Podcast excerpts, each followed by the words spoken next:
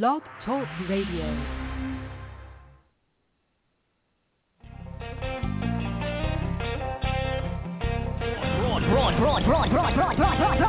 Broadcasting around the world on the World Wide Web.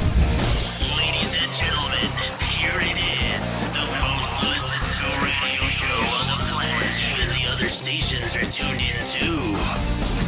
Oh, yeah. Broadcasting live from the Josie Network studios in downtown Medina, Tennessee. It's that time of week again. It's time for the Josie Show.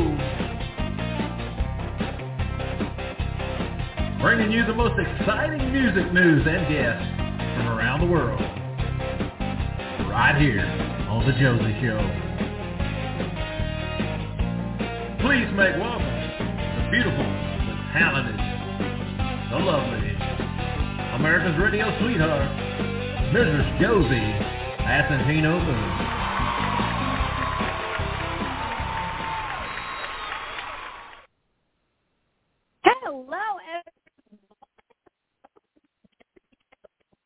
special guests are. So I'm excited to bring you these great interviews. We also have a song from Casey, new single "Skinny." So first, Please welcome to the Josie Show my guest, Jenny Tolman. Hello. Hi, how are you? I am doing great. Thank you so much for joining me. Thank you for having me. I'm excited. I am so excited. Uh, I just fell in love with you and your new album, Married in Honky Tonk. What may our listeners find on this album? Thank you. Yeah, so this is kind of a collection of songs that I like to say is half Jennyville and half real Jenny Tolman. So if you're not familiar with what Jennyville is, my first debut album called There Goes the Neighborhood was based in this imaginary world called Jennyville. Mm-hmm. and it's full of all these crazy neurotic characters and but they're very lovable mm-hmm. and they're just all running around this little town. And so I like to say that this album kind of has like half of that and half of a little bit more real life stuff because it's called Married in a Honky Tonk and I just got married almost two months ago now. And so it's got a little bit more of like some real life stories but still has a bunch of the characters and storytelling that you might know and love. I love that. So this is more personal and deep for you. Um, you would say that's how that Yes. differs from your last your last album. Well, I love that. And from how long from start to finish did this album take to complete? It depends on how you look at it because some of these songs were written like almost seven years ago. So there's, Okay. there's some songs on here that are pretty, pretty old and mm-hmm. and then there's songs that, you know, were written maybe close to a year ago or a year and a half ago. So it's kind of a, a really wide range mm-hmm. song wise. Um, with my first album, we put it out in July of 2019, and that was about a four-year project that we were that we were on, and, and we had about six good months, and then the pandemic came and hit, and so really during the pandemic, when I think about after that first year of 2020, and we realized that we weren't really going anywhere fast, I was like, Right. okay, I think it might be time to start working on another project just to kind of keep the momentum going and put some new music out. So really this one was a lot quicker to, to put together, but the Luck had the songs already written mostly for this album. So, you know, it came together probably within a year. Nice. Not bad. Yeah. I love that. Yeah. That is so cool. And you are a true storyteller, my friend. You are an incredible songwriter. So I have to ask, what is your you. you're welcome. What is your process of songwriting? Because I know for everyone it can be so different. You know, for me, it's different every time. Like sometimes something will be so like real and raw that just falls out in 15 minutes, and then other times, and that's a lot of the times, the story songs are the hardest to write because there's so much detail, and you want to make sure that the character is saying the right things, and you know, so I'm definitely um, a lyrics focused, but I also really love intricate melodies and trying to, to do new things and stuff like that. So, you know, sometimes the lyrics come first, sometimes the melodies come first. If I knew exactly how to write a song, I would be writing them every day. Right. it all depends. I love that. Uh, and I have to mention because this is this is really neat. You're also donating a portion of the proceeds from your album "Married in a Honky Tonk" to Thistle Farms, and this is a charity that's very dear to you. Can you tell us why you chose Thistle Farms? Yeah, you know, uh, Thistle Farms has such an incredible organization helping women and, Mhm. you know, from all different backgrounds and, you know, whether it be domestic violence or prostitution, whatever it may be, they, they take those women and they really turn their lives around by giving them value. And I just, it's such an incredible organization. And, uh, you know, personally to me, I was involved in a domestic violence relationship in high mm-hmm. school. And so I've always had but you know, I I was you know blessed enough to have a parent support and Right. and not get sucked into anything bad, and so I've always you know empathized with these women who just to get taken down the wrong path and they it's so hard to get out of and so I've always been really grateful that you know my story had a lot different outcome than a lot of women and so I think it's really important to to pay attention to the ones that do get you know, sucked down those paths that aren't aren't beneficial and really what Thistle Farms is doing is such an amazing process of you know, they they literally call it graduating because Mhm. they are turning their lives around. It's, it's incredible. Oh, that is incredible. Oh, I love it, and I hope everyone else checks out Thistle Farms and um, supports as well. That's amazing. And you also have a wonderful music video for Married in a Honky Tonk. What was it like filming this music video? Oh my gosh, it was so much fun. That's probably the funnest. I know funnest isn't a word, but I'm going to say it. It's the funnest. Video I've ever, shot. yes. Uh, we shot it at the Million Dollar Cowboy Bar in Jackson Hole, Wyoming, and Jackson Hole has just become like a second home to me. We have so many friends up there. We joke now that we have more friends up there than we do in Nashville, but the community there has just rallied around me and they, and I love them so much. I'm so grateful for them. And so every single person in that video is a local of Jackson, which is really special for me. And um, and the the cowboy itself, I've had two sold out shows there before, and I just I'm obsessed with the town of Jackson. So it was really special to get to shoot that there. That's so special. I love it. It's a great music video. I hope everyone checks it out. It's available on YouTube, everywhere. Find it. Please make sure you do. And of course, get the album Married in a Honky Tonk right now. And that's available everywhere, all the music outlets. Check it out. and as you mentioned, you got married. Congratulations to Grammy-nominated producer Thank Dave you. Brainard. Yes. People.com actually exclusively announced the wedding, and you were even featured in TLC's Say Yes to the Dress. It looked like such a beautiful wedding. There was snow. You look stunning. Tell us a little bit Oh, about it, thank about you. that moment. So speaking of Jackson, we got married in Jackson, Yes. And uh, we love the snow. So our love story, we fell in love the night that it snowed like five inches in Nashville, and so we've always had snow as like our love symbol. We got engaged in the snow accidentally, like if he had obviously didn't plan for the snow to happen. Mm-hmm. Um, and so it was just, you know, there's just been thing after thing where it snows and it's just really special for us. So I was like, well, why don't we get married in the snow? Which sounds crazy, but it, and it was, but it ended up being so perfect. We got so lucky and I like to think that it was meant to be because it could have really been freezing and Mhm. unpleasant, but it was like mid to high 40s that day, which sounds cold, but it's so dry there that it's not Mm-hmm. and we had had a fresh layer of snow the day before. The sun was out, so it just felt like perfect. Nobody was cold. It was just as perfect as it could possibly be. The Grand Teton, and it was beautiful. Yeah. Yes, it looked like a fairy tale from my end. I was like,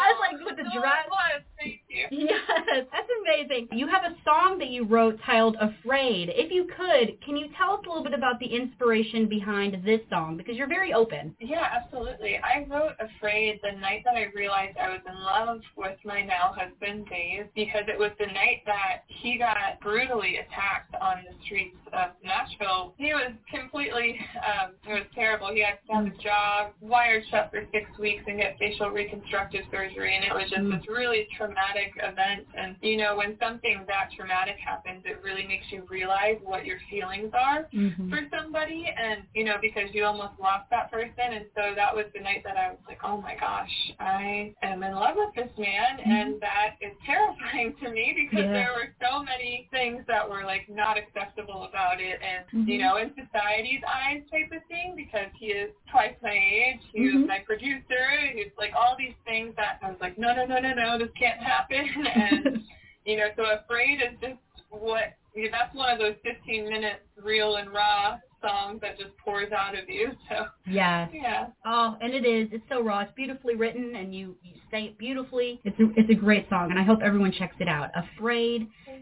Check it out right now. And everyone, please check out Jenny Tolman's new album, Married in a Honky Tonk, available everywhere music is sold and streamed right now. And share with your family, your friends, your cousins, your uncles, neighbors, everyone, everyone around. Oh yeah. Yes, before we go, I would love for you to just give out your website and also your social networking sites so our listeners can connect with you and find out all the latest and greatest. Yes, if you go to jennytolman.com, it's Jen, Jenny with a Y and Tolman is T-O-L-M-A-N dot com. You can find everything there and on all socials, if you just type in Jenny Tolman, I will pop right up. Perfect. Easy enough. Everyone, please make sure you check out Jenny Tolman right now. Thank you so much for joining me. I'd love to have you back on anytime. Yes, thank you so much. I appreciate it.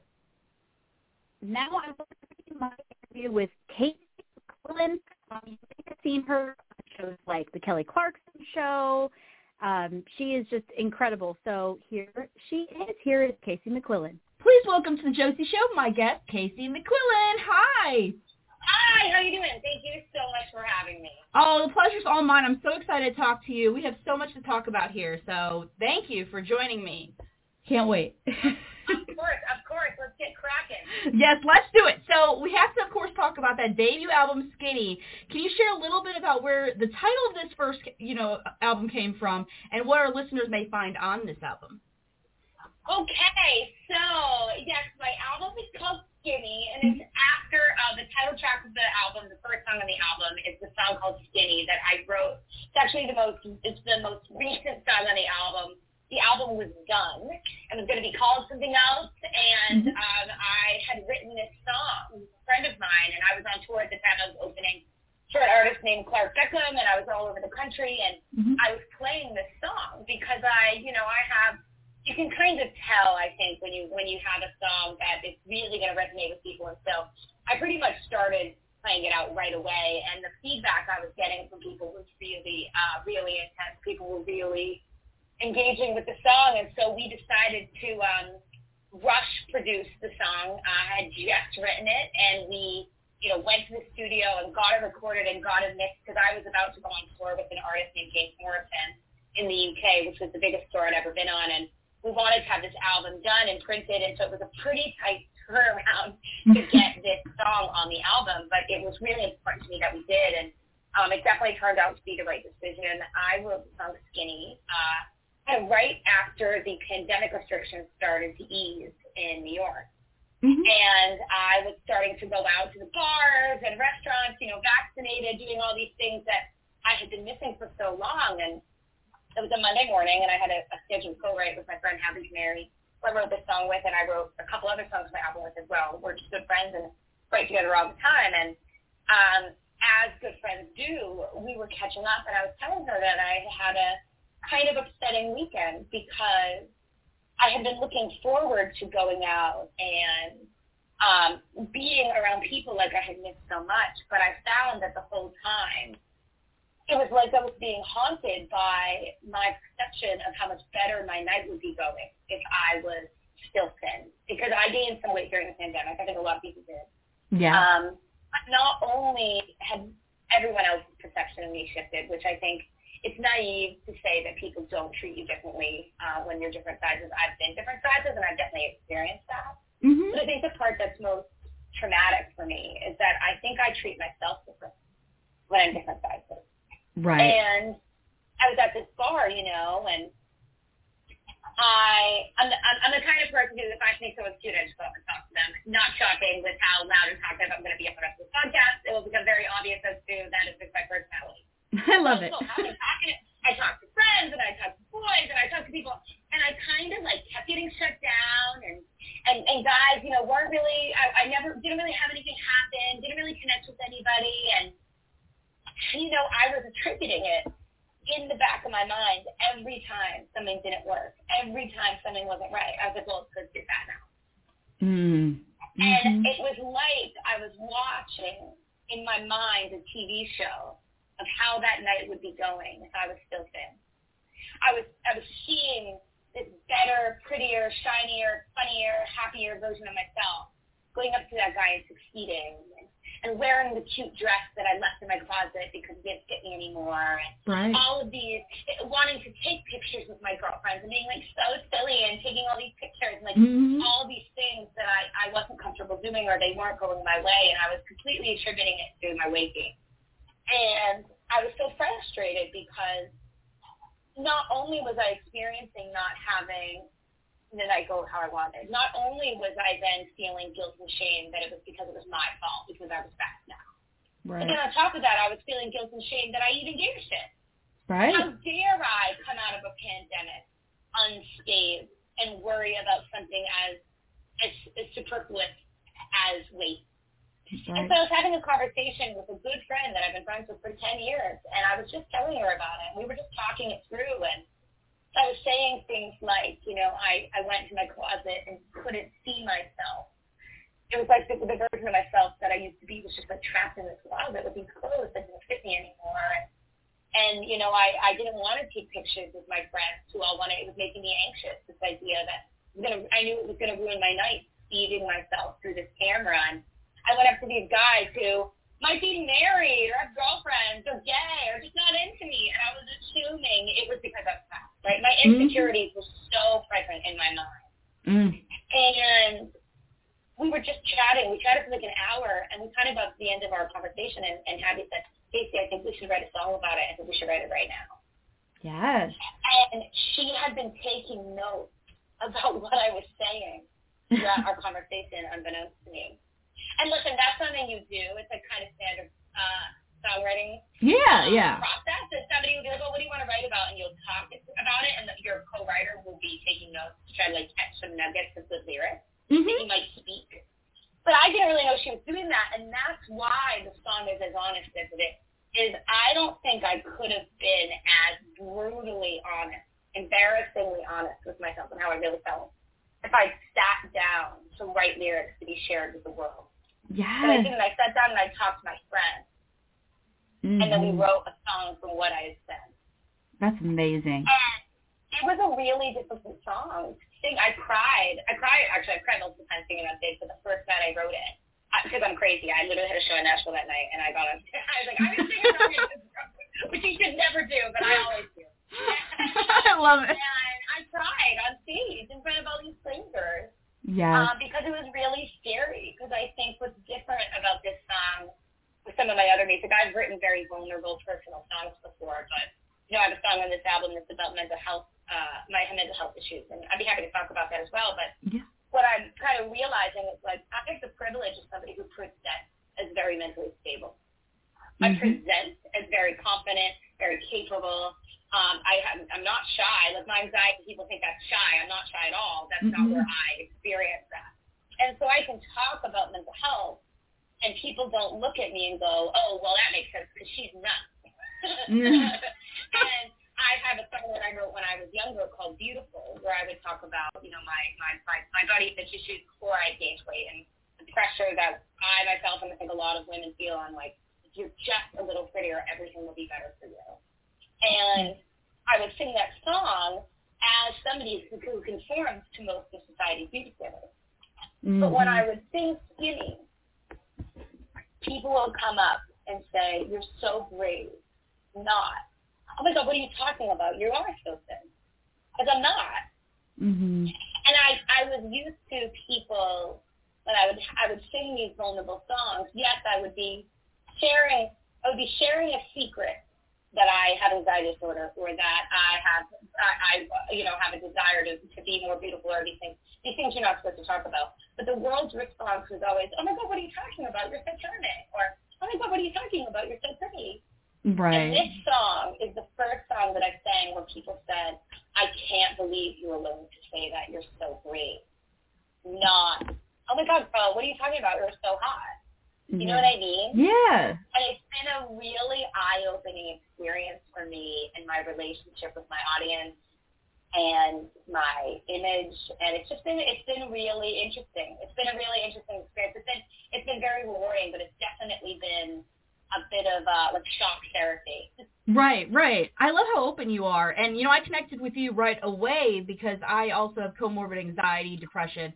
You know, this, I love, I love your music and I love everything that you stand for and I love that you're getting the message out there because there is such a huge stigma around that, around, you know, body image and, you know, which I also struggle with. So, and I love, I love that you're able to, you know, write about it and I'm sure it was very healing for you um, to be able to write about it. But also, you're, you could help so many along the way that are dealing with the same issues and situations, and they're like, hey, you know what? She is doing her thing.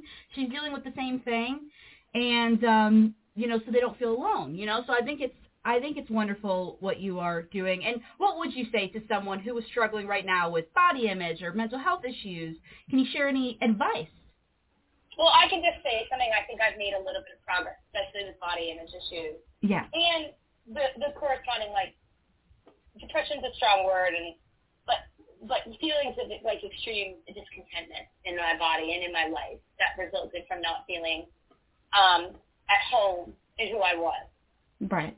So I was feeling really odd. I remember I was I had multiple conversations with my therapist where I said, I don't know if I'm just glamorizing how happy I was before the pandemic, or if I'm actually sadder now than I was before.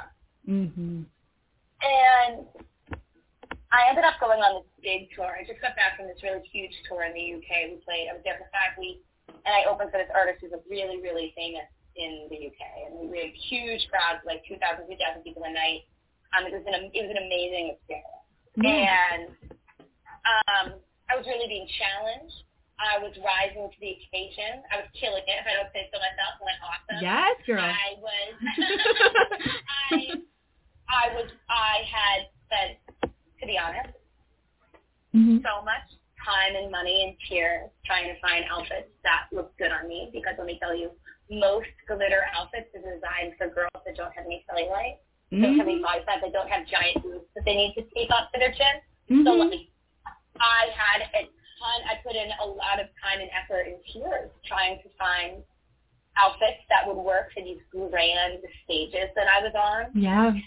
And I had written all these songs and I had rehearsed and I had my album and I was ready and I went out there. I'm gonna get emotional. I, I went out there and I didn't go out there because I was pretty or because I wasn't pretty. Mhm. I went out there because I'm talented and I work hard Yes. and I, I'm willing to be vulnerable and I write songs that are painful and I talk about them. And I went out there every night and the audiences responded to me because I'm funny and charming Yeah. and loud. And I went out there and I was 100% who I was. I was all the parts of myself.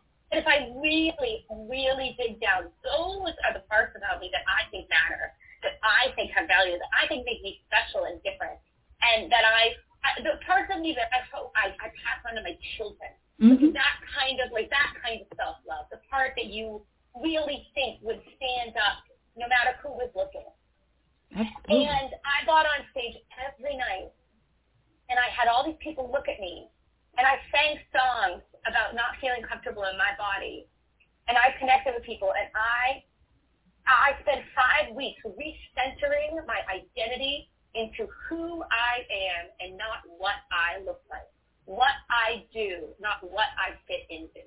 And it was one of the most cathartic, intense experiences of my life to be able to go out there and not just define myself as, you know, talented and uh, rising to the challenge, but like, and not in spite of having gained weight or getting older or all these things that are difficult when you're a person of guy. It wasn't those things, it was because of those things that I was succeeding. Right. And I don't know what it would be in your life, whomever this person is I'm speaking to that's having these issues. Mm-hmm. But I can tell you this, going to the same bar and hanging out with the same people and listening to the same music and watching the same movies didn't do anything for me. It was doing something really different, doing something that engaged what I actually liked about myself in such a thorough way that really helped me shift my mindset. And I realized that I was right. I was sadder than I'd been. I wasn't feeling like myself. I came home from tour and I told my mom I felt the optimism of when I was 17 Mhm. and the sense of self of being 29. Mm.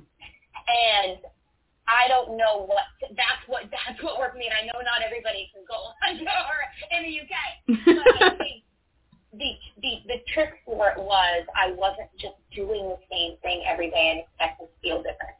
Yes.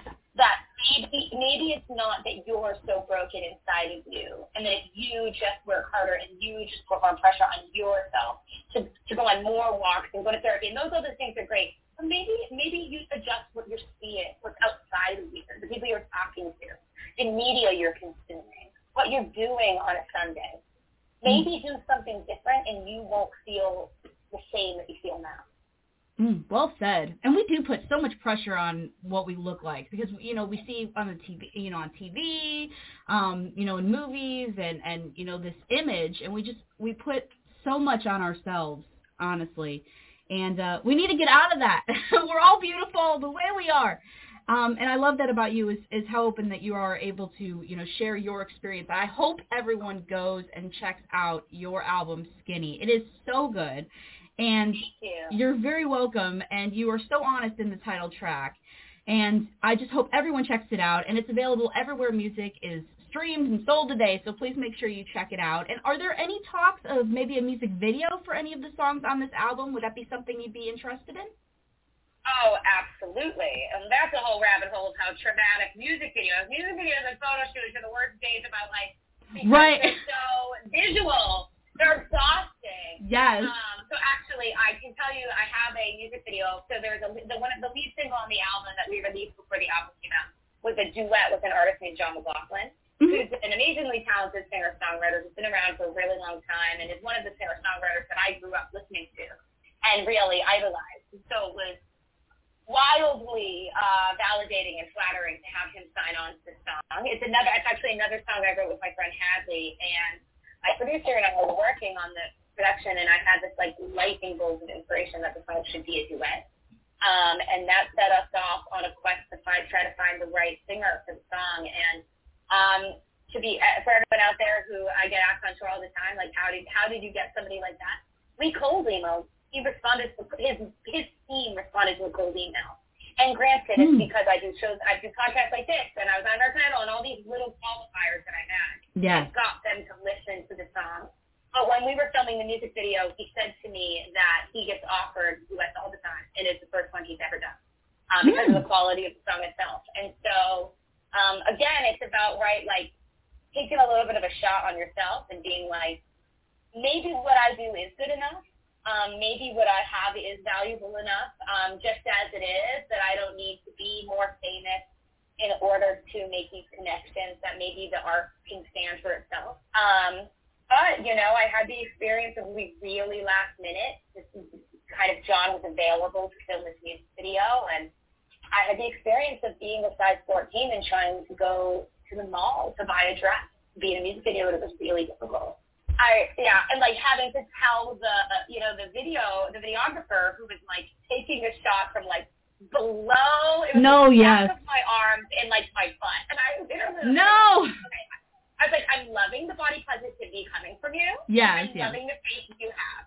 Of I was course. like, but here's the thing. If I'm being honest, I'm gonna I'm not gonna like it, and I'm gonna make you push the thing. And so my suggestion is still it from higher, or it's gonna be a really annoying editing process. Right. Angles, angles. That's what I always say. I mean, that's that's like you know, and baby. that's my thing. Yeah. so that's you know that's what I think one of the hard things about my job and why. As much as I was trying to decenter my appearance from my identity and from my work, we live in a visual space where people see your album art before they hear your song. Mhm. And it is unrealistic to say that what you look like in the images you produce don't matter. Right. Um, but I have been trying to force myself to center my body in my imagery. Mhm. That uh, that as much as I could take those angle shots, and I listen, I do. I try to make, I try to take photos and share photos that I feel confident, I feel beautiful. Mhm. But I try to make sure that that the answer isn't then hiding my. Yes, for like, sure. oh, I, I have a pretty face, so let's just never put my body in it. Mm-mm. And because I have the opportunity to be a representation that I wasn't shown Mhm. when I was 12 and I started setting these ingrained aspects of my brain, saying what a singer looks like. And I can be the singer that, that, that will expand the imagery in someone, in some young girl's mind of what a singer looks like. We need you know, that. so I, I take that responsibility. I try, and of course, there's so many wonderful artists, models, actors out there who are doing that as well. But I think it's it's always every every every uh, every effort counts. Oh yeah, absolutely. We need that. We do need that because we need more images out there of, you know, real women, you know? I mean, not everybody is a size 2 and you know, and um or you know what I mean? So we have to we have to make sure that's out there and that's represented as as well. So I think I think what you're doing is wonderful. And what's really cool is, you know, when I was when I was reading your bio, you started the You Matter tour, um, which is an anti-bullying concert series, and you performed for like 40,000 students all at like 100 schools in the U.S. and Europe. What was that experience like? Actually being there in front of, you know, students. I'm sure that I'm sure you had a great response. What was that like?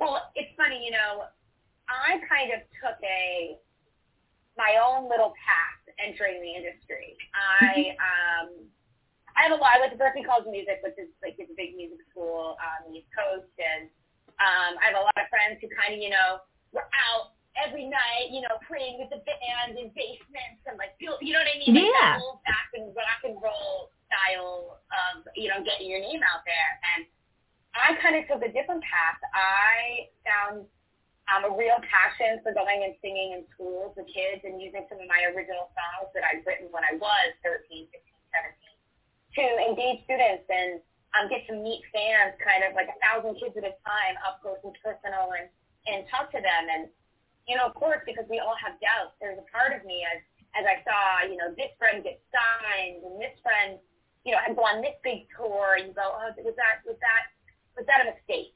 Should I have should I have trudged it out in the trenches with everybody else, you know? Mhm. And it's really interesting because I just went on this big tour, um, and I've been opening for people and playing for crowds of two or three hundred people, but we jumped to crowds of three thousand people, and I have never been so happy to have done the Matter tour because I play for crowds of thousand people all the time. It's just as cool. Mhm. And it's funny about like building your own path and like having faith in like your instincts that like this is right, this is working, this fits me. Because you say like what's it like getting in front of kids? It's the same. Mhm. The best way to treat a group of adults is like they're 12, Mhm. to be honest. Yeah. Everyone is socially nervous. Mm. Everyone, no, no one wants to be the standing nail. No one wants to be the first person to clap. No one wants to be the only person laughing. That- No, no, no one wants that, whether they're 50 years old or 12 years old. And so when you go into a school, it's very obvious when I'm playing in a school that my job is to make everybody here feel included, make everybody here feel special, make everybody here feel seen. Because they're 12. So it's so easy to empathize and, and not critique myself and say, well, of course, I am the adults in the room. I'm here to make sure they all have a great time. But Mm. that skill set has carried over so strongly into my career as an artist. Because when I get up in front of 2,000 adults who have never heard me before, I'm not shaking in my boots going, oh my God, I hope they like me. I go, well, I'm in charge now. And so now it's my turn to make sure they all have a good time. And mm-hmm. it's a mindset shift of thinking like the show isn't about me, the show's about the audience. And I feel like I was so prepared to that opportunity because of the work I've done in school with kids. Yes. Oh, I bet I, I bet I bet. Um, I love that though, you know, and and that tour was you know recognized by the UN Foundation and GLAD, and even you were featured on the Kelly Clarkson show. Come on now, so you're bringing the message to the masses.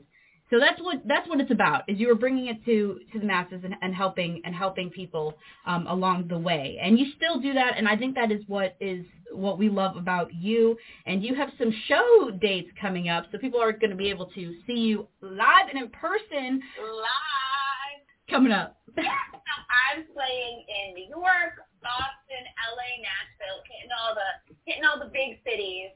Um, cut that got that coming up in May and uh, June, and then in October I'm heading back to the UK, having done all of these shows with uh, with Dick Morrison, I'm playing my own shows over there um, to kind of reengage with those wonderful fans that I had the opportunity to meet while I was over there. So I'll be I'll be out and about, and the best way to kind of stay in touch with that is if you follow me on Instagram, on Spotify. They have, you know, I'll, be posting my tour dates all the time on my Instagram account, and um, on Spotify you can always go and see and look at the bottom of people's pages and.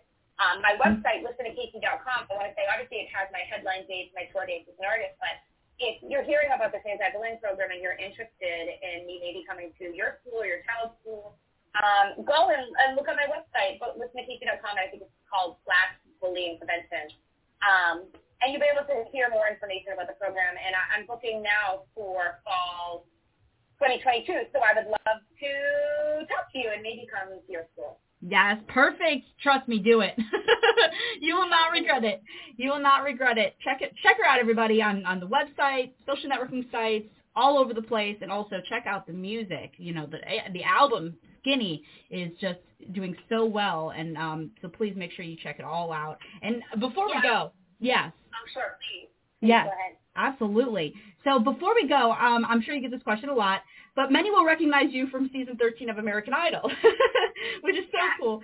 So what was that experience like for you, and do you feel that that has prepared you for this music journey that you're currently on? You know, I would say this is my this is I'm, I'm too honest all the time, which is a problem. But I would say like, are you are you a sports fan? Do you watch like basketball at all? Do you know how basketball works? Yes, yes. So you know how they like play the game, and then sometimes they pause and take a free throw shot. They stand at the line and they take a free throw shot, right? Yeah. And it's a whole skill in and of itself. So Mhm. there are some players that are amazing at the running up and down the court and scoring a lot of baskets. When they stand on the free throw line, they're not very good. And then there are some players who are terrible running up and down the court. When they stand on the free throw line, they always make the shot. And then there's the rare player who's amazing at both. They're an amazing player and they're great at throwing shots. Mhm. And so these reality TV show competitions Mhm. are to the music industry as throwing a free throw is to basketball. Mhm. If you don't know how basketball works, taking a free throw shot looks a lot like basketball. You're like, oh, look, it's basketball. But it's a, it's a very specific skill within Mhm. basketball. And you could be an amazing basketball player and not be good at taking free throw shots. Yeah. And also, you could take a million free throw shots and it wouldn't prepare you to play the game of basketball. Right. And so the thing about these reality shows, and I'm, I'm so honest about it because I feel like um, the youth of America is really tuned into like, well, if I just go on this show and get famous, my I'll have a career. Mhm. And if you could throw free throw shots in your driveway for the rest of your life, that will not carry to be in the NBA. Mm-mm. And so, as someone who's a, I throw free throw shots well. I was on the B shows, right? Yeah. I it was great, and I used my ability to throw free throw shots as an, an as an as trying to get some attention from an NBA team. Like, take a look at me, look at how good I am at this free throw shot. But the truth is, is you don't play in the NBA unless you're good at the whole game. Mhm. And so, my biggest advice to people who want to get into the music industry is Yeah. is there's a book. I literally people DM me all the time and want to talk to me about their careers, and I say, read this book. If you read this book, I will answer any questions you have. And the book is called Everything You Need to Know About the Music Industry. Mm, That's what it's called. Mm. It's like it's like four, it's like 200 pages long. They make you read it in every. Oh, I have it right here. All you need to know about the music business by Donald Passman. It's literally on my shelf right now because they made us read it in every every class of grade. Amazing. And it's a, it's a, it's a book about the game, the actual game of basketball, what it all looks like. And my advice to you is those shows are actually really can be very traumatic. Mm-hmm. You are exposing yourself to the world for Mhm. critique, for competition, and they're a very useful tool if you want to play the game of basketball. But if you don't like the game, don't take the free throw shot. And so that's this is very specific advice. Yeah. But I get this I get this question all the time. Yeah. Like, oh, how how did American Idol help you in your career? It didn't. You have to do the work yourself. It's not the same thing. It's a great marketing marketing opportunity. Mhm. But if you are if if if, if reality TV doesn't slot into the section A dash three of your business, the business section of your marketing plan, Mhm. it's not it's not gonna and maybe you just want to go and be on TV, but I can tell you being on TV is exhausting and very, very um it takes a very rare person to not be negatively influenced by that level of pressure and exposure. I bet So I, I couldn't do it. It's an investment. Yeah, it's a, it's a it's a I would go on these shows again Mhm. because it is such a great way to meet many, many, many new things. Mhm. But I would only consider doing it under the context of having the machine of my career working. Do you know what I mean? Yeah. So if anybody wants any questions about the music industry, you DM me on Instagram after you have read this 200-page book about the music system. Fabulous. Yes, yes. Read that first. answer any question you want, Yes. including how to get on one of those shows. I love that. I love it. You're so honest. It's amazing. Yes, and you have to do the work yourself. You know, no one's going to do it for you. I mean, it's a platform that people are going to, you know, be able to, of course, see you. But you know, after that, when that's over, you have to do the work. I mean, you got to put up music. You got to show up um, for your career, And I- and you did it. And I, I think it's all about also it's like um, you want to be prepared. You know, you I took I, I was a music business management major at Berklee. I was doing songwriting music business. Mm-hmm. I have a manager. I have a publicist. I have people that I that are more connected, more knowledgeable. But I got a degree in music business so I could talk to my team in an articulate, thoughtful, intelligent way. I never wanted to be in a room where people were saying things and I didn't know what they were talking about. And so when I have conversations about, oh, well, this song, and I'm going to give right this publishing credit this person, I go, well, isn't the standard publishing rate this? Like I have at least a basic understanding. And I think especially as young women in a male-dominated industry, you want to do everything you can so that you are treated and perceive yourself as an equal.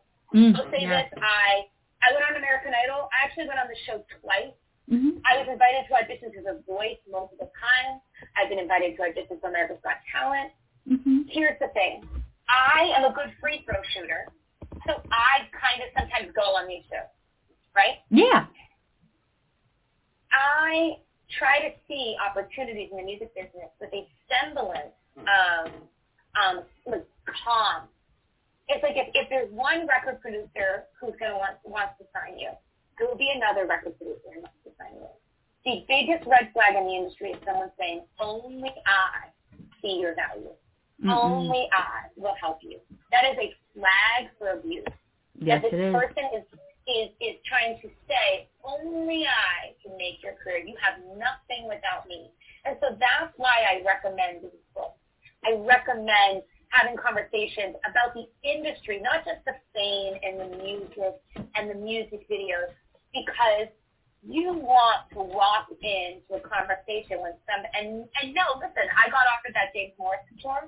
That was a once in a lifetime opportunity Mhm. that was a crazy jump for me. And so we moved mountains to get me on that tour. But I also had enough life experience and team to know when somebody was telling me, this is, they really like you. This is luck. they like you. This is crazy. You should go on this, you know what I mean? You should go on this tour.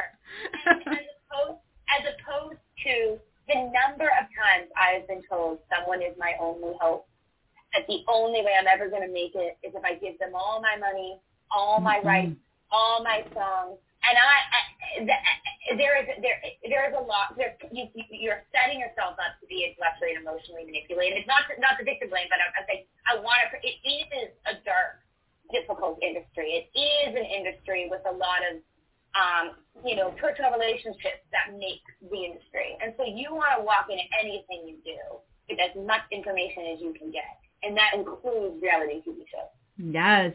Oh, well said. Honestly, seriously, I'm by like, the way, if, and by the way, if you're all the reality TV are listening, um, I won't be problematic. I'll sign the NDA. Don't worry. Still have me on the show. yeah, still have her on the show. Don't worry. I love everything about you, really, and I, I think everyone needs to check you out after the show here. And I appreciate your time. Thank you so much for coming on, and please come back on anytime. We'd love to have you. Of course. And we are back. Yes. So here is um, we have a song from Casey McQuillen, which is our her title track from her album Skinny. Here is Skinny. Enjoy.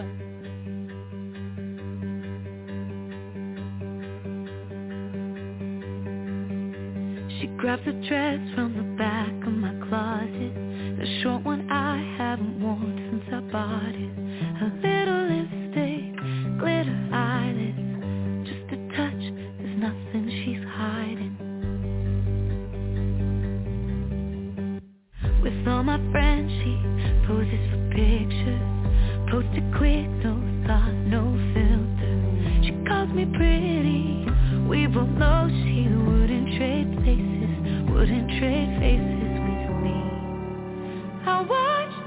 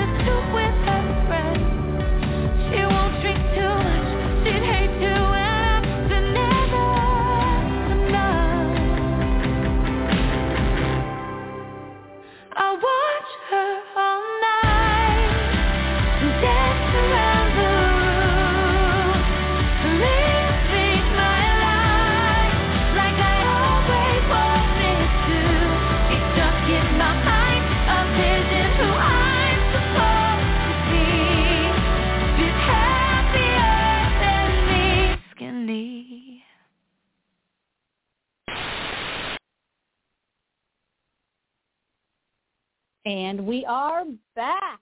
And make sure you go and check out the album Skinny and download, stream on all of the music outlets today. You will not regret it. And I want to thank both of my incredible guests today, Jenny Tolman and Casey McQuillen. Thank you all so much for tuning in, whether you're listening at josieshow.com, iHeartRadio, Spotify, or WTRB 104.9 FM. We appreciate you taking the time out of your day to tune in and listen and enjoy the incredible, incredible artists that we have on here every week.